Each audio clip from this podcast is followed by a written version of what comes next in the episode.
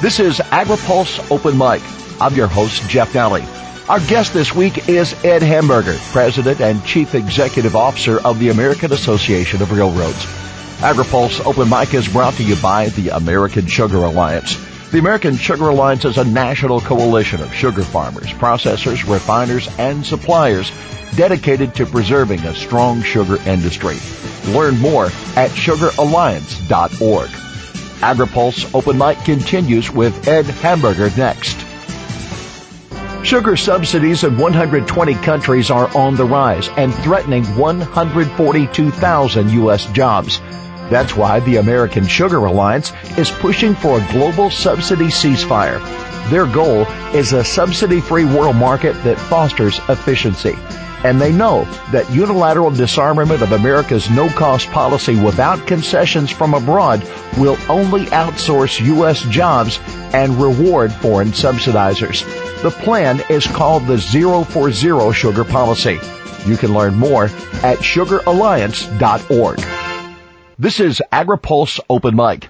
The breadbasket of America depends on the rail industry to provide crop inputs and to connect the product of their work to ports and customers around the world. American Association of Railroads President and CEO Ed Hamberger says the structure of the rail industry is much different than other forms of transportation. We're not like the interstate system. We're not like the uh, the airports. We are owned maintained and operated by private companies. Certainly Union Pacific and Burlington Northern Santa Fe, BNSF, uh, out there in the west uh, of the Mississippi, Kansas City Southern, CSX, Norfolk Southern, Canadian Pacific, Canadian National, all household names to your listeners, but what we try to emphasize is that these are private companies who are investing their money, not taxpayer money, into their networks for safety and efficiency to serve their customers, in this case, uh, the agricultural community. What are your biggest costs? Biggest cost clearly is uh, labor and then fuel and then basically uh, the maintenance of 140,000 miles of track spread around the country. We've got 22,000 locomotives. They go for in the range of $3 million each. And then our greatest recent expenditure is in the name of safety something called positive train control, which we're putting on about 60,000 of our miles of track anywhere a passenger train goes or anywhere a highly hazardous uh, toxic by inhalation tank car goes will have this new technology that is designed to stop the train before it runs through a red light, uh, to put it in highway traffic terms.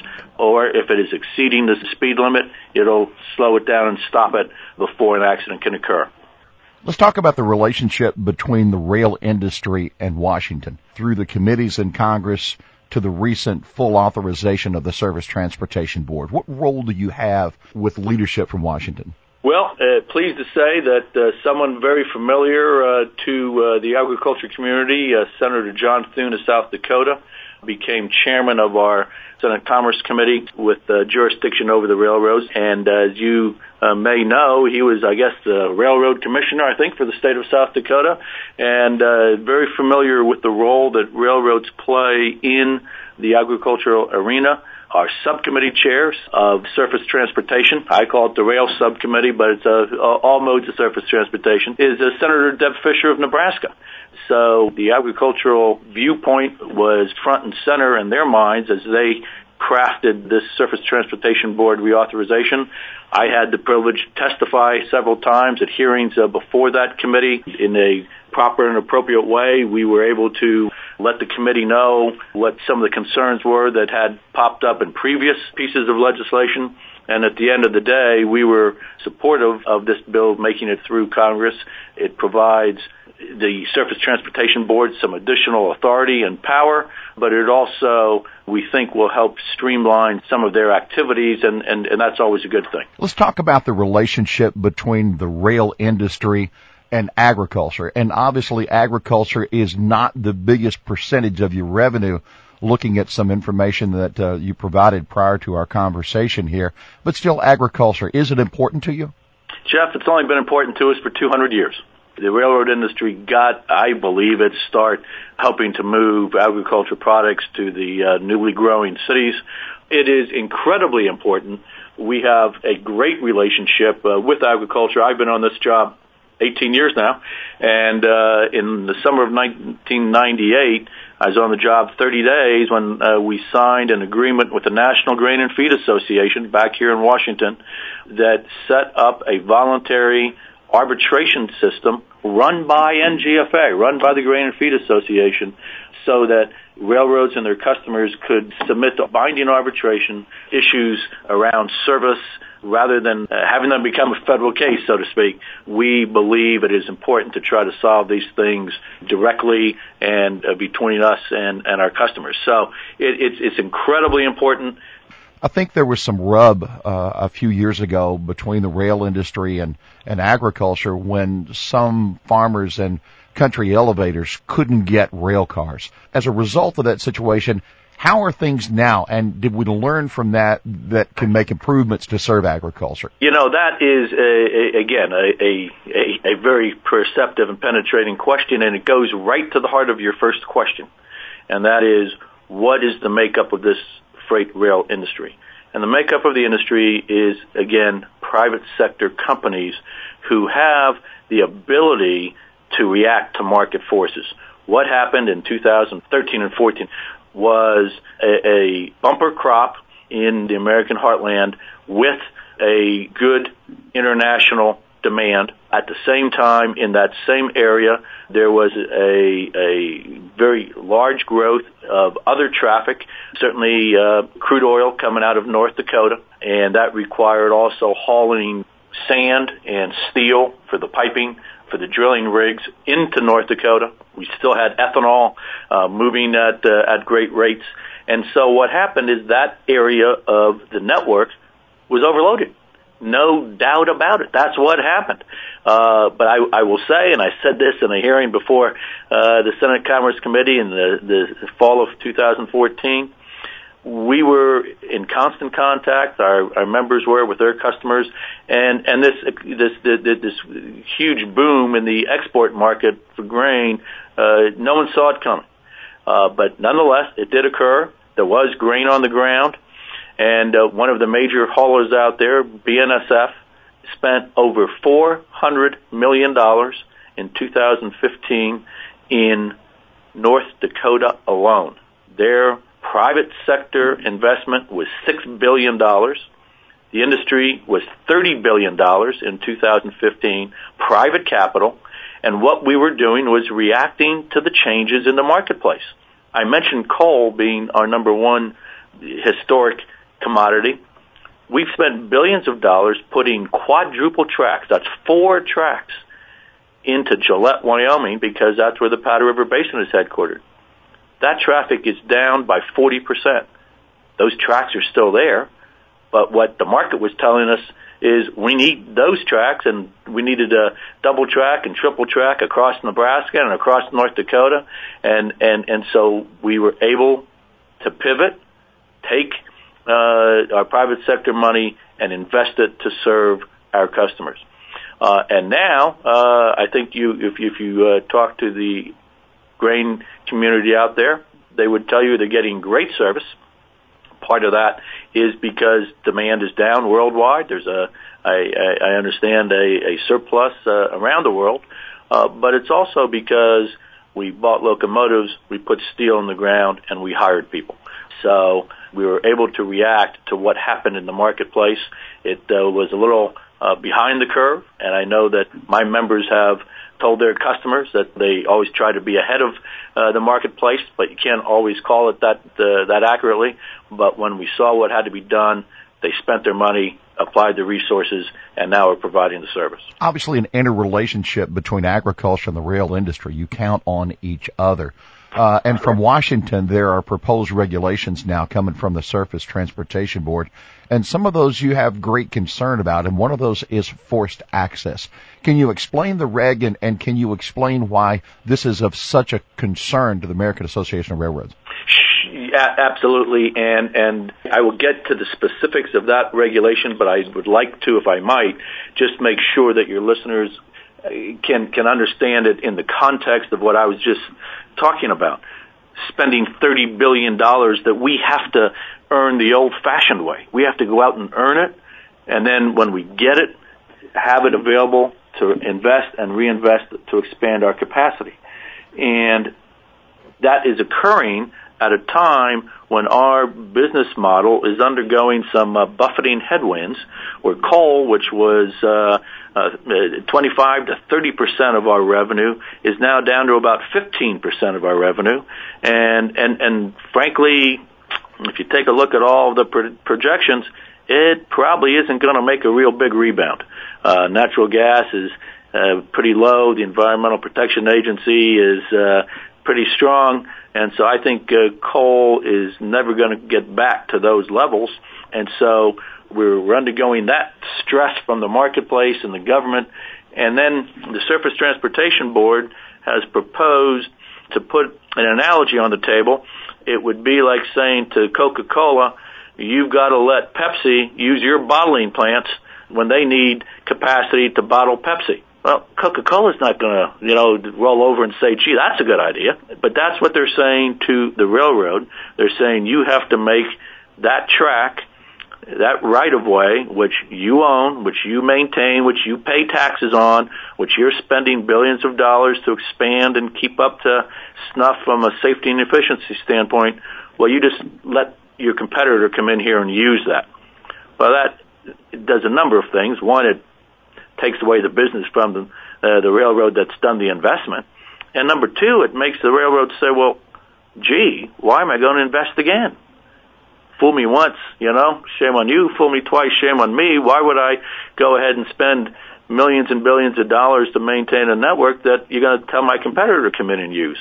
So we think it's a bad idea we think it's a particularly bad idea as the industry is trying to adjust to the changes in the marketplace. And so we are trying to get the, the Surface Transportation Board to take another look at that. We'll be filing comments. It's uh, it's it's an ongoing uh, regulatory proceeding. Uh, we think we're on pretty solid ground that they're overstepping their legal bounds. And I will say that the piece of legislation that we were talking about that Congress passed last year it had nothing in it to tell them to do this. So they are not at all following the congressional dictates. Congress actually considered putting something in the, the bill on this and decided not to. So, in our opinion, not only are they not following uh, congressional dictates, but they're actually acting in contravention to what Congress uh, is telling them to do. So then me playing a devil's advocate, uh, some might suggest those rigs would be important. Number one, to maintain that there's plenty of service, and second of all, that the rates are affordable. How do you respond? Well, if you want good service, you want people to uh, be providing capacity and investment. And our belief is that this regulation would do just the opposite uh, and would uh, impede investment and therefore hurt all customers, those uh, who are taking advantage of this regulation and those who, who are not. And as far as the rates go, there are current procedures at the Surface Transportation Board from mediation to arbitration to more formal rate cases that are available to customers if they think that the rates they're paying are unreasonable. Those series of procedures have been taken advantage of by various and sundry uh, customers. The last scoreboard I saw for the most formal of the proceedings called a standalone cost test. Uh, the, it, it's about 50-50. The, the railroads win about 50% and the customers win about 50%. Those are, we acknowledge, uh, very time consuming and can be costly. Uh, so the board and with our support, uh, over the years has established simplified proceedings for cases of, of smaller amounts of money at, at, at play. And in fact, just a couple of weeks ago, the board uh, started a proceeding for uh, very small rate cases. The, the idea is to try to make some sort of rate adjudication available to all uh, shippers, large and small, for all kinds of shipments, large and small. I understand there's also a proposed reg that would cap rates. That is being talked about. I'm pleased to say they've, they've had some hearings on it. They've asked for some written comments. They have just recently announced that they're going to push uh, any action on that particular issue into 2017. As you may know the legislation last year expanded the size of the board from three to five, the Surface Transportation Board, and uh, those two additional members have not been nominated. Presumption is that that'll be uh, the next president's privilege to uh, nominate those two additional, and uh, I think that might have been behind some of the thinking that uh, that kind of uh, really far-reaching upheaval of the industry is something that they wanted to have a full full uh, complement of board members. But what what what's being talked about is is just to say basically uh, to the industry, uh, you've you've earned enough. Uh, we're going to cap your rates. We want you to continue to invest. And what is very, I think, dangerous about it is uh, I, I mentioned all of the money that was spent uh, in 2014-15 because there were grain sitting on the ground. There were automobiles waiting to be pulled from automobile factories. Uh, it was a systemic surplus uh, for the freight railroads that we were not able to handle, and that's why we spent $30 billion in 2015, $26 billion in 16 here. But what happened is that market changed again. And we find ourselves now with a couple thousand locomotives in storage, tens of thousands of rail cars in storage, but we spent that money.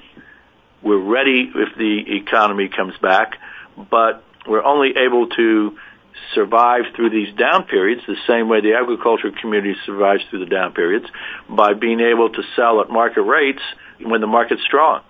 So to cap market rates sort of says we're going to make make you take all of the risk, and then when the market turns in your favor, man, we're not going to let you take advantage of that.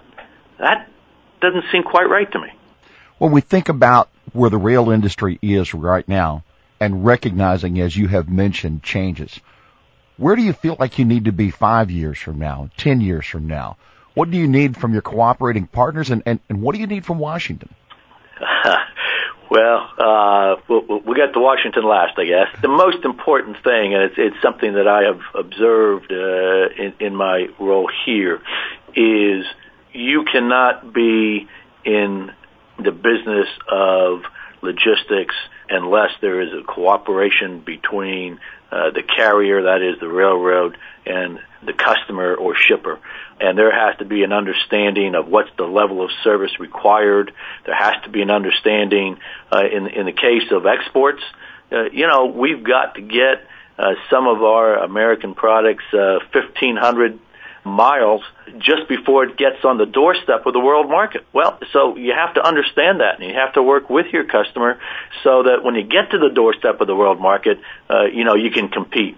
And so, how do we become more efficient working together?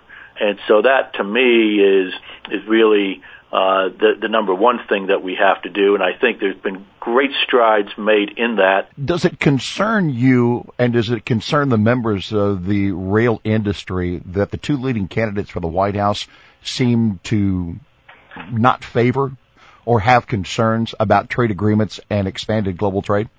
that brings me back to your, your last question, which I did not answer your second part, and that is what do we need out of Washington? Uh, we clearly benefit from active trade. We are an industry that helps U.S. manufacturers, U.S. agricultural community compete on world markets, and, of course, we are there to bring the imports to the American consumer. So I, I am hopeful that notwithstanding the rhetoric, uh, that we will see a continued movement toward more trade. Uh, you know, is there a case to be made that every trade agreement can be made a little more fair, you know, fair trade. Uh, I, I assume that's right, but I think it's important to understand that jobs are created through trade, and and we would like to be part of, and in fact, we are working with U.S. Chamber of Commerce under their leadership. Uh, we've been working this year. It doesn't look like it's going to make it across the goal line, but to try to get that uh, Trans-Pacific Trade Agreement enacted.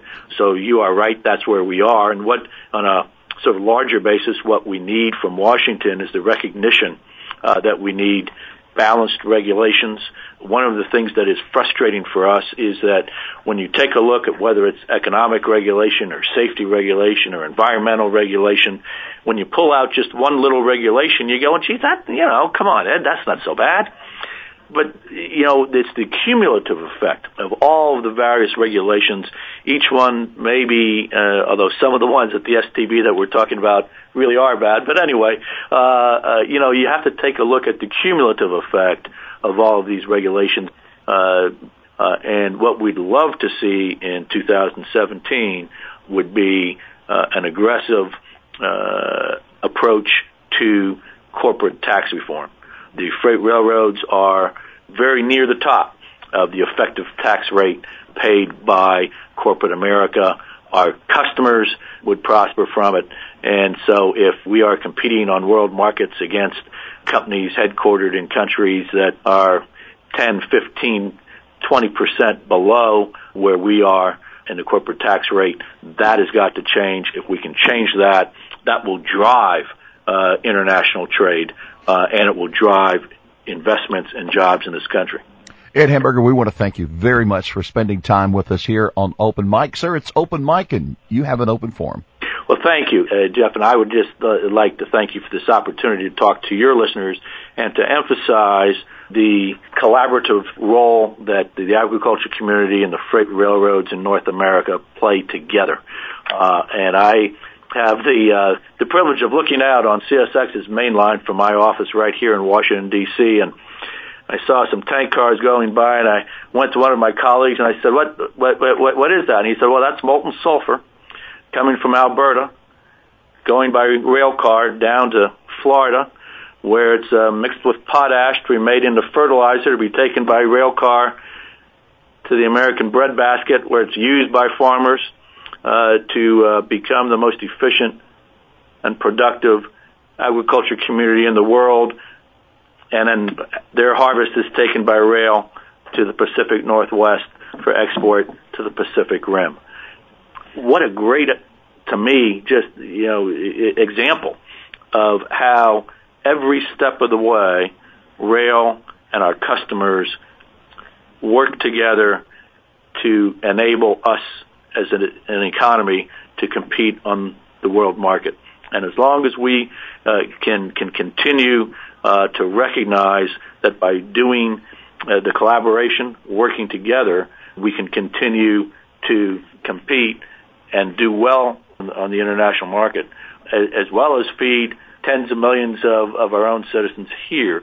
We need to continue to do that. That's the role our industry plays, connecting our customers to their customers, and we appreciate uh, the opportunity and the privilege of doing that uh, for, for your listeners, Jeff, and thank you so much. Our thanks to Ed Hamberger, President and CEO of the American Association of Railroads.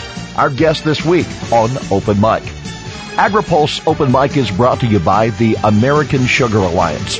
The American Sugar Alliance is a national coalition of sugar farmers, processors, refiners, and suppliers dedicated to preserving a strong sugar industry. Learn more at sugaralliance.org. For AgriPulse, I'm Jeff Nalley.